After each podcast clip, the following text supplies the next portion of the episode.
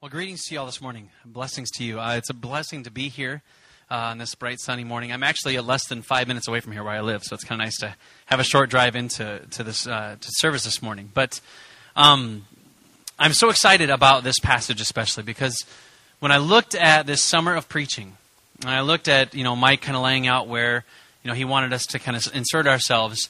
I saw this on the schedule and I thought, you know, it would be awesome if I could get this, you know, this one passage from Psalm 115 because it is by far my favorite psalm. Because I love the verse when it starts right off away. Not to us, O Lord, not to us, but to your name goes all the glory. And I love that because I need to be reminded that on a daily basis.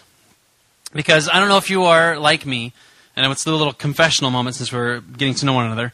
I like to get praise. Anybody else like that?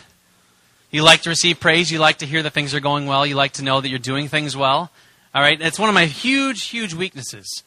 But at the same time, I love that God, through the psalm writer right here, reminds us to start off right away in this verse Not to us, O Lord, not to us, but to your name goes all glory, honor, and praise.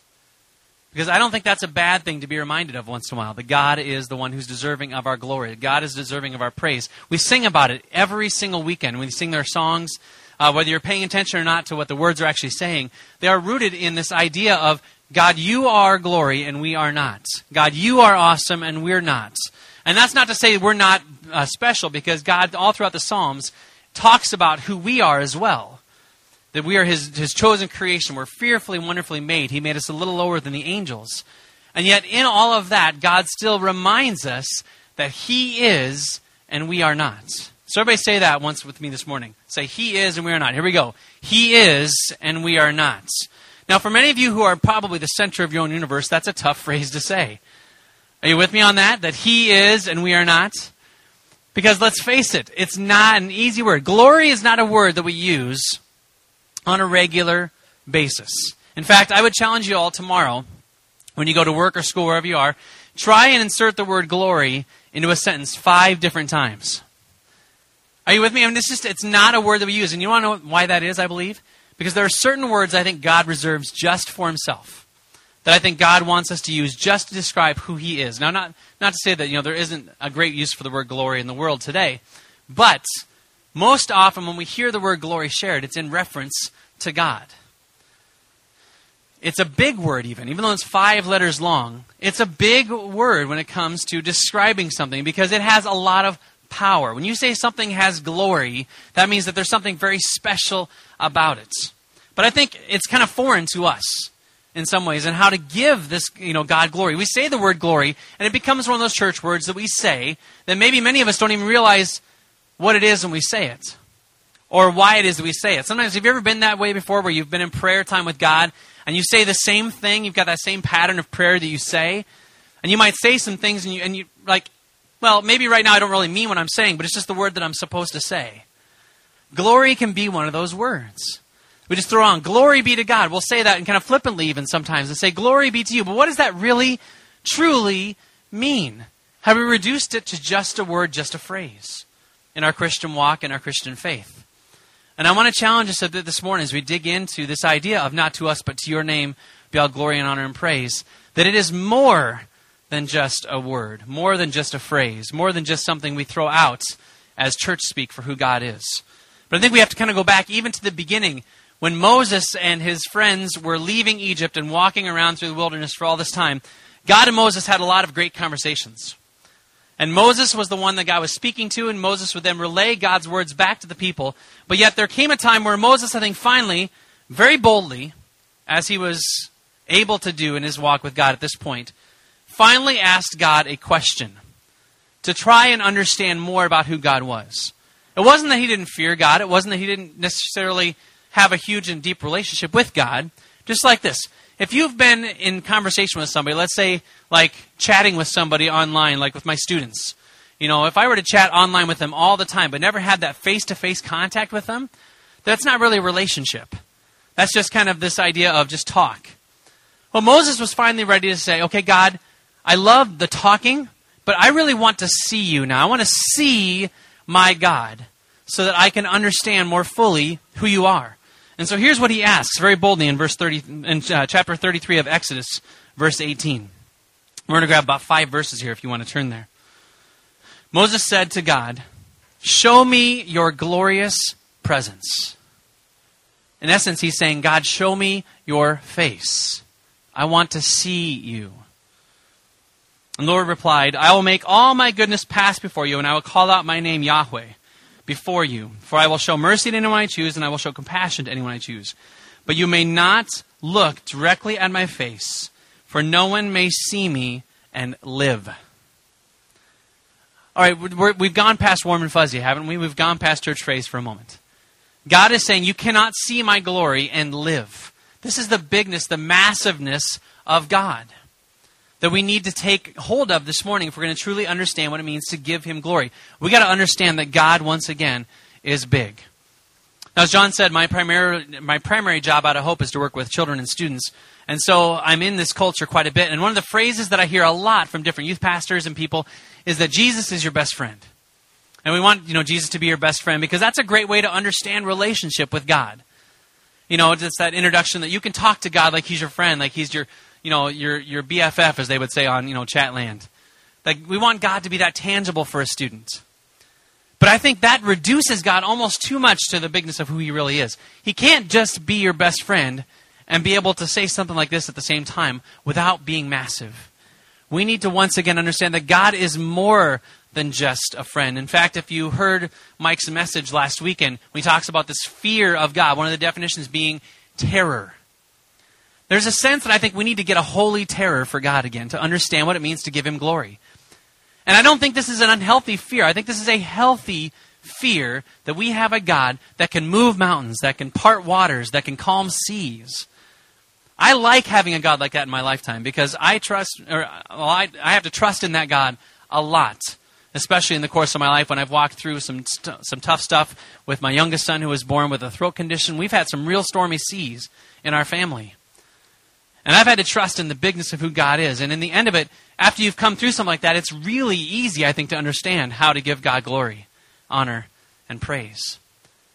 But we have to give God back his rightful position of being big to understand what does it mean? God, not to us, but to your name goes all glory, honor, and praise. But let's face it, and let's be honest once again. We are glory hounds. We like to receive glory. It's not that we don't understand the word glory. We don't know how to you know, give it out even necessarily to people because we ourselves love to get glory.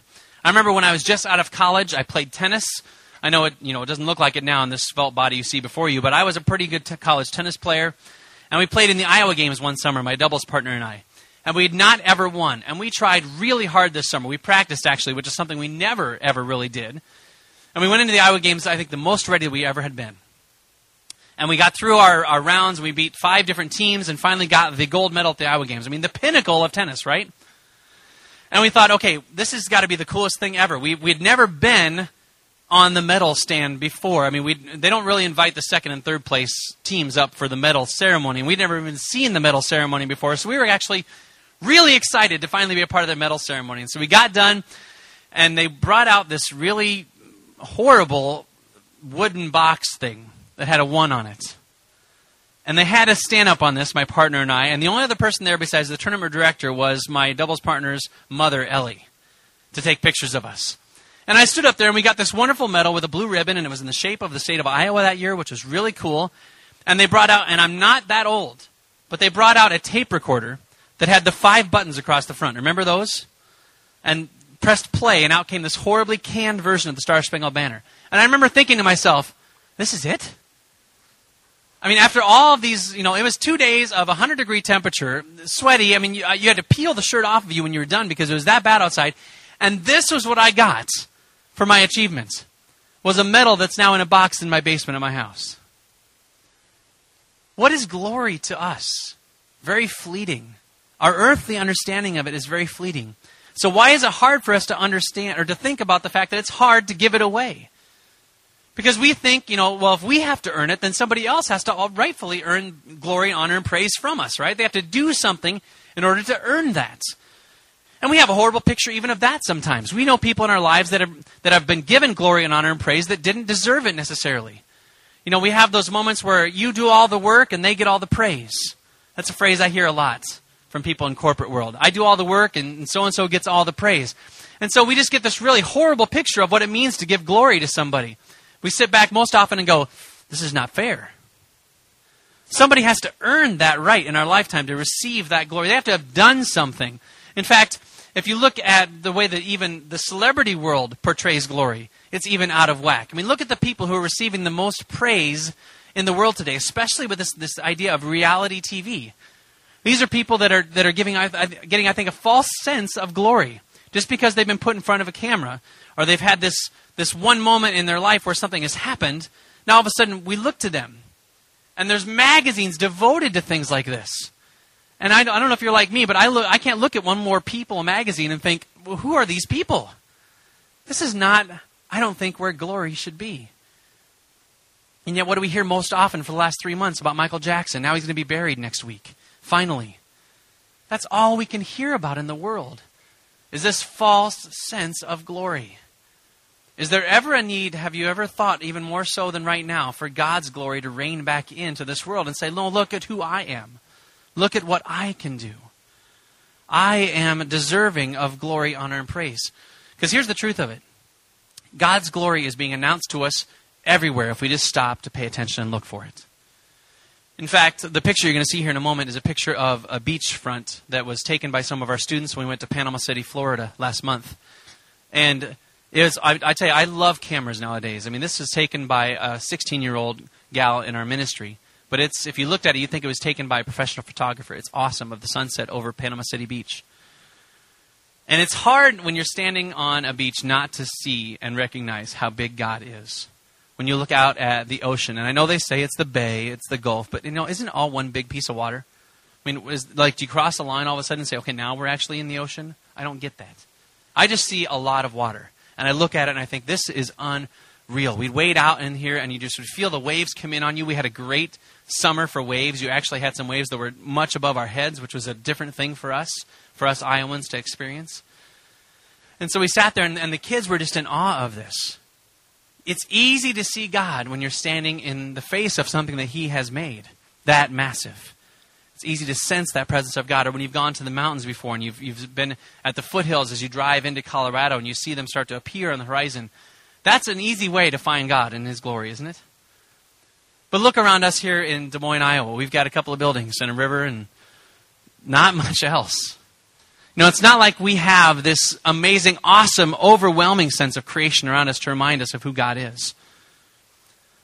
But yet, Jesus, as he was coming into Jerusalem in what we understand to be Holy Week, as he was riding in uh, on the colt or the donkey, as you will, and the people were praising and shouting out his name, there were some people that were on the side looking in on Jesus and looking for ways to get him and ways to, to basically trip him up. Said, Teacher, tell your people to be silent. And what Jesus said was if these people were silent, the very stones would cry out my name. The very stones would cry out my name. Jesus was reminding us, even now, that creation is at work even in us. That even the stones around us are a testament to who God is. In fact, one of the most beautiful stones you can ever see is an Iowa stone. It's called a geode. If you've ever had a chance to see one before, when you crack it open, it looks like a horribly ugly rock on the outside. But when you pop it open, you look in the inside of it, it is unbelievable the different facets of the crystals and things like that, and it just sparkles. God is, I think, so much so showing off in what He can do in His creation.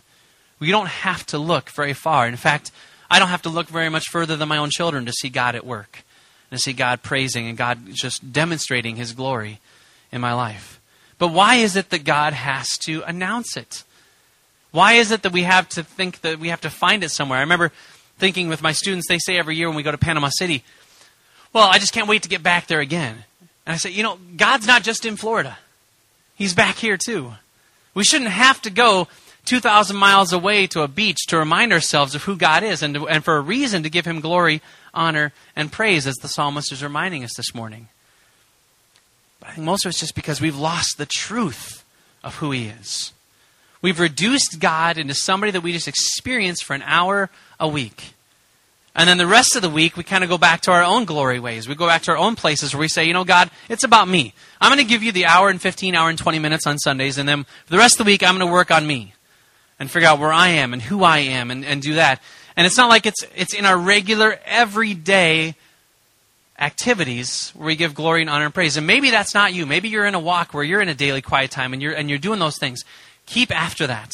Because unfortunately, I work with a lot more people that don't have that habit in their lifetime. And then they wonder, where is God? And they ask questions. God, in fact, the Psalms, perfect literature for giving us the language to say to God, Where are you? What's going on, God? Why don't I see you? Why does it feel like you are distant from me? If God isn't a part of our daily, everyday experience, it's going to be hard to understand the truth and the bigness of who He is. And so then I think we have to remind ourselves that God, you are the Savior of the world. This is a picture, too, from Panama City of a cross that was just stuck right in the middle of the beach.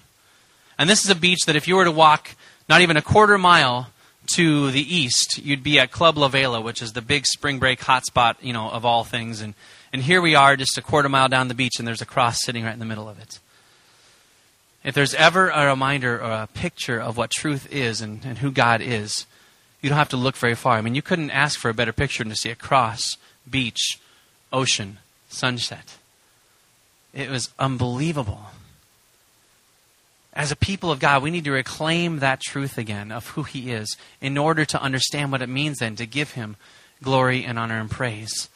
And then unleash it a little bit more in our lives. To unleash it, to give God a little bit more of who we are. Because if there's one thing I also love to do as a part of who I am and, and what I do at Hope is, is to be a part of worship stuff. And it's been a big passion of mine for years and so it's not un, you know, unlikely to think that when it comes to worship, I'm a person that loves to have it come out of the wellspring of who I am, not just because of something I do. And so I'm always, when I'm leading worship, whether it's, you know, anywhere I go, I always challenge the people, you know, where are you at with your worship right now? I want to ask a critical question even of us this morning. And you guys, I tell you, this was fantastic just time of praise with God in music this morning. What a blessing it is to have the musicians and the different quality. Just it's, it's so refreshing. What a blessing they are. But if there's one thing you'd ask Paul or any of the other musicians, it's not about them either. They don't do this because they're getting paid huge amounts of, of money, and if they are, I'd love to hear about it. I'm just kidding. But that's the truth. We do this because God has done something in us, and he, we want to give that back to Him. When I lead music, often, you know, people think I'm kind of goofy because they'll find me smiling or doing something. They'll think, well, why, why are you doing that all the time? Says, I get absolute joy from it. I actually get more terror in preaching, you know, and, and thinking about this to, to you all than I do in leading worship to 12,000 people at Wells Fargo. Because when I'm in that music element, I just, I just feel God's pleasure and I just think, this is awesome. So it's not hard for me. But I want to kind of give you all a bit of a picture of that this morning to help you understand. Because not all of you in here are musicians. Not all of you play guitars. Not all of you have, you know, been in the choir. Many of you might even say, well, you know, I'm, I'm, I'm kind of tone deaf. I can't sing at all. So, you know, the music part of it, you kind of just check out. You think, well, you know, I'll catch up when it comes to the word and it comes to the other parts, you know, because the music part, that's just not me. That's not where I'm at. Is it truly? Is that an honest assessment? Because if there's anything that I've noticed when I read Scripture, especially in the Psalms, all of them, they are songs. These were words written to sing to God. There are really two languages that God gives us to talk to Him that's in prayer and in song. Two ways that we can give God back. And there's nowhere in here, trust me, that I've ever seen where God says, make a beautiful, awesome sounding, all in tune noise for me. I want to give you all a little bit of a, of a, a great relief in God's word this morning. All it says is make a joyful noise. And if you've ever been a part of noise before, and I have three boys right now, and we're in the car, all I'm hearing nonstop are the VBS songs over and over and over and over again. It's the most joyful noise you'd ever want to be a part of and all you know my boys are in the back and they're singing and and Luke can somewhat sing in tune. I have Luke as my oldest of the twin boys that are four and a half. Noah, not as much of a singer, and well, obviously Seth at six months, he just kind of goes, uh. It's kind of his sound. Noise is a beautiful thing. But I guess I'm, I'm, I'm, asking you if that's you, or if, if you're at this place where, like, gosh, I don't know if I understand this idea of music. What does this mean to give God glory, honor, and praise through this? What's holding you back from allowing God just to pour that out of you? Because I'll throw another general challenge at you this morning. I think music is a huge part of your life, whether you want to admit it or not. How many of you, in fact, it may not be a stretch in here, have an iPod or know somebody that has an iPod? Oh my goodness! Or an MP3 um, MP3 player. Uh, you know, for those of you that aren't, you know, Apple apologists.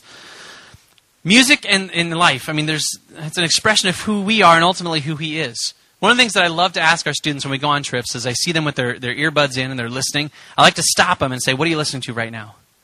Because I'm always curious to see what it is that's most influencing them. We did a survey last year of all of our junior high students and asked them, I was over 400 students, who are your favorite bands right now? And I want to shock you right now with who their number one was. Because you would think it'd be like Miley Cyrus or Taylor Swift or, you know, the Jonas Brothers, and they were up there. But the top vote getting band of all, ACDC. And I, I looked at that, I'm like, I, I, kept looking at the surveys. Again, I put the little check marks next to ACDC. It's Guitar Hero. It is completely Guitar Hero. It's brought classic rock back to this generation. I see kids that are singing lyrics to songs that were written 10, 15, 20 years before they were born. And I'm thinking, who are you? You shouldn't even know who Aerosmith is. And yet we're so influenced by music. And when that song comes on in our life that we know, we belt it out, don't we? Whether we like to sing or not, we belt out that song. My wife is an 80s lover loves the 80s music, and, and oh my goodness sakes. Uh, I, I can only go to certain places with this. But my wife knows almost every lyric to every 80s song ever written. And I just skipped over the 80s. I went right to the 90s. I, the 80s were just a dark time for music in my life. Except for Van Halen in around 1984. That was a good time. But music is a huge part of who we are and a huge expression of who we are. So it's no wonder that God wants to use that to basically call out his praise, to call out who he is. And there's no other better place than to look in the Psalms. Because if you've been paying attention, if you've been reading the scripture through the summer, through the Psalms, or if you've read them over your lifetime and you've seen places, at least I have as I've, as I've read through them, all of a sudden I'll catch a phrase in a psalm or a verse, and I was like, oh, wait a minute.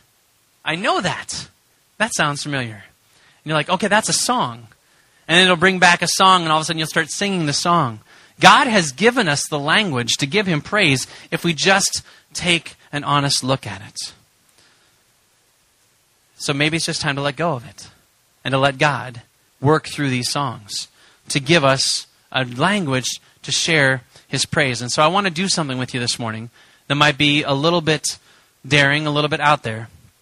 But I want to walk you through a few of my favorite songs that come right out of the Psalms that may or may not be familiar to you, but yet I think what they say in this time is, God, you are amazing. And there's a language in them. And there's another thing about songs that I absolutely love is if you actually stop to read the words, to understand what we're saying, it can bring even more beauty to it. There's one thing I, that just gets my interest more than anything in the world the people that come in and they, and they sing, and you just find them kind of just going through it. And I'm just like, I wish I could just stand behind beside everybody and say, just, do you realize what you just sung? What you're saying? Because if you actually understood what you just sung or what you're saying, let everything that has breath praise the Lord. If you read that, everything that has breath praise the Lord. It's hard to, to hear that phrase and go, let everything that everything that has breath praise the Lord. I mean, just it's hard when we understand the bigness of God to not let that jump and cry out. I had a friend of mine, his name is Bill. Still is Bill, actually. And he was a guy that absolutely could not hold a tune at all. And we'd be at camp and worked, you know, together in the summer for, you know, a couple years at Riverside. And here's the thing about Bill. No matter what, if a song was on, he sung really, really loud. And it was really, really annoying. Because it was nowhere near the right tune. It was nowhere near the melody. It was just the words with sound. And I one time said, Bill, Bill, seriously, why are you so loud? I don't care. Is what his response was to me. I just love to make noise. In fact, one of our other friends from camp used to say, if you can't sing in tune, then just sing real loud. And in truth, is there no better way than to allow God to just scream out of us than through song? So can we try a little bit of that this morning and give God some praise through some song of the Psalms? Is that am I am I taking a, too much of a leap of faith here with you, City Branch? Are we good to go? I figure we can.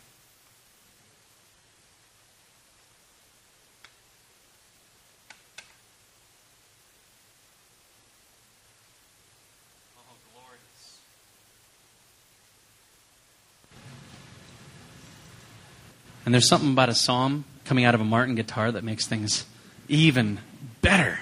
What a beautiful machine you got here. I'm going to read some of the Psalms as we go through this.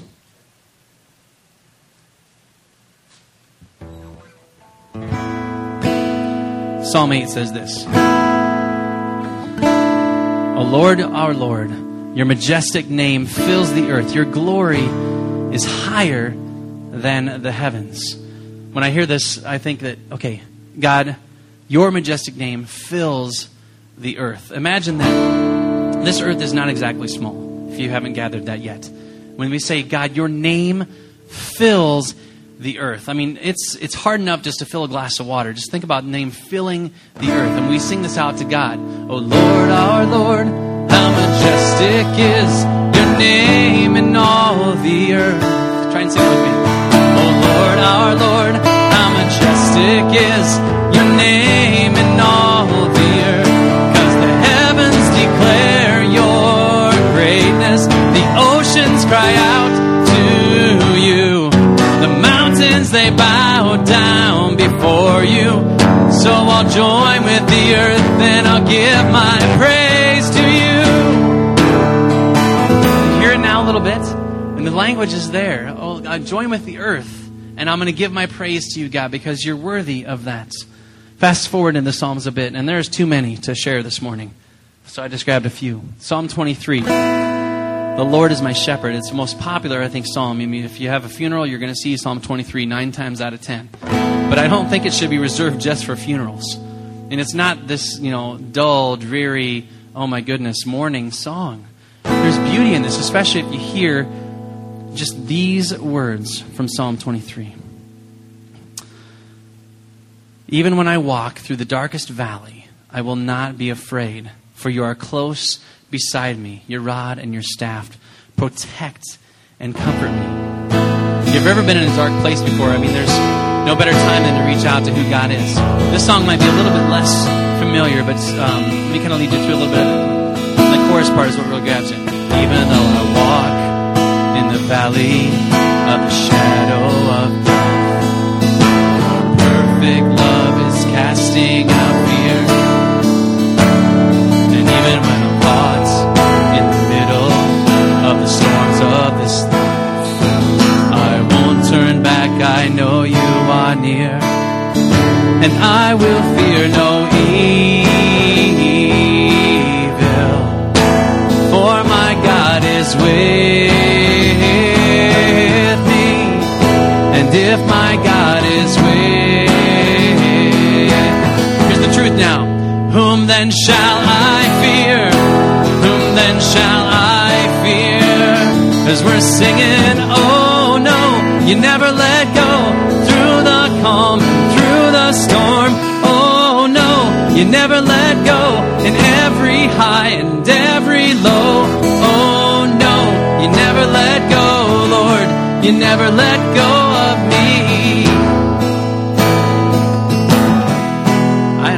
we have a God that doesn't let go of us in our darkest moments because otherwise we would be sunk. Here's the language right here. I won't do the whole thing, but there's a Psalm 51 Create in me a clean heart.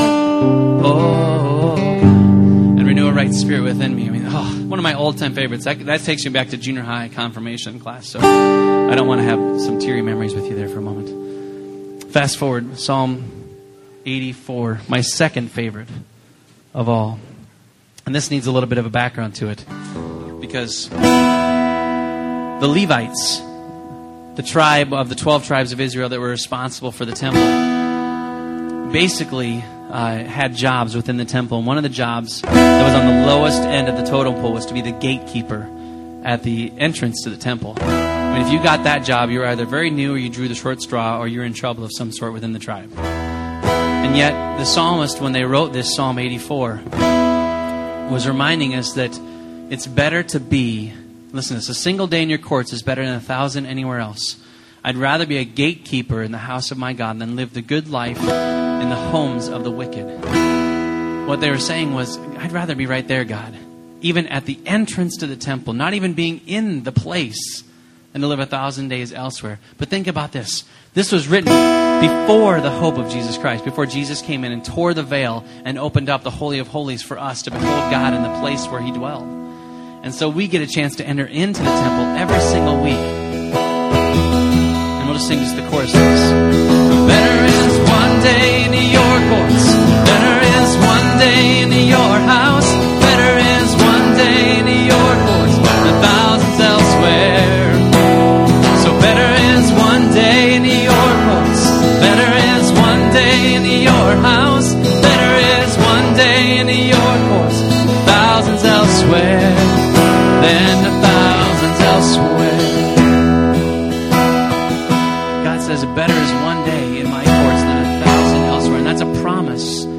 Can hold on to and keep.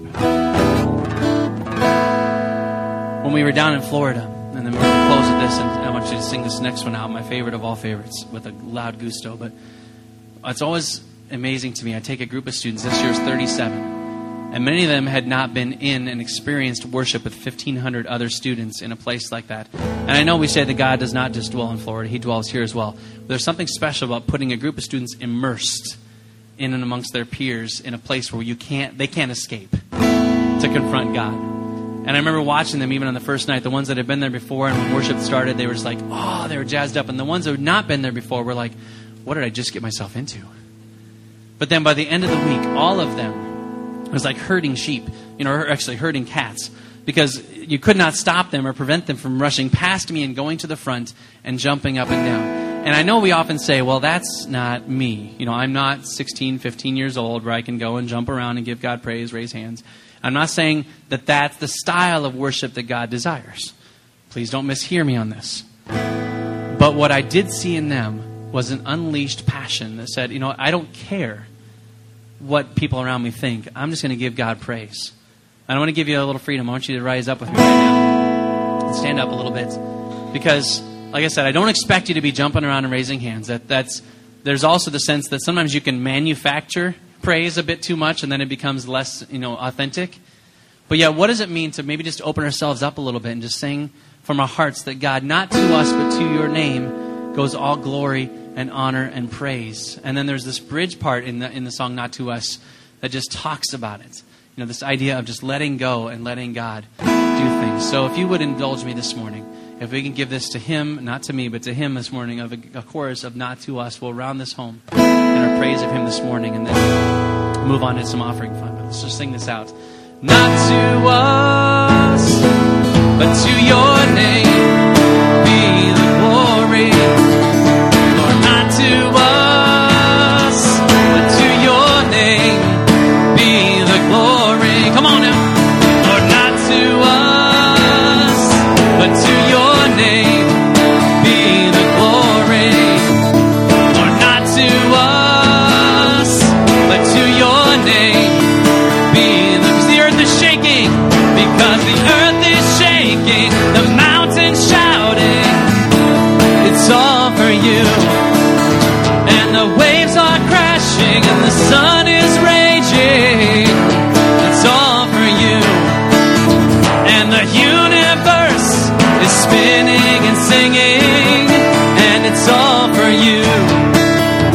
Your children dancing, dancing, dancing.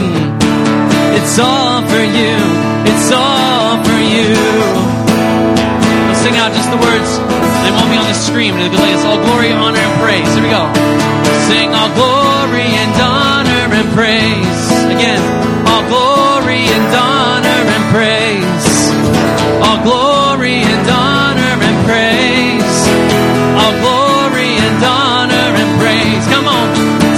glory and honor and praise be to you, Lord. All glory and honor and praise. All glory and honor and praise.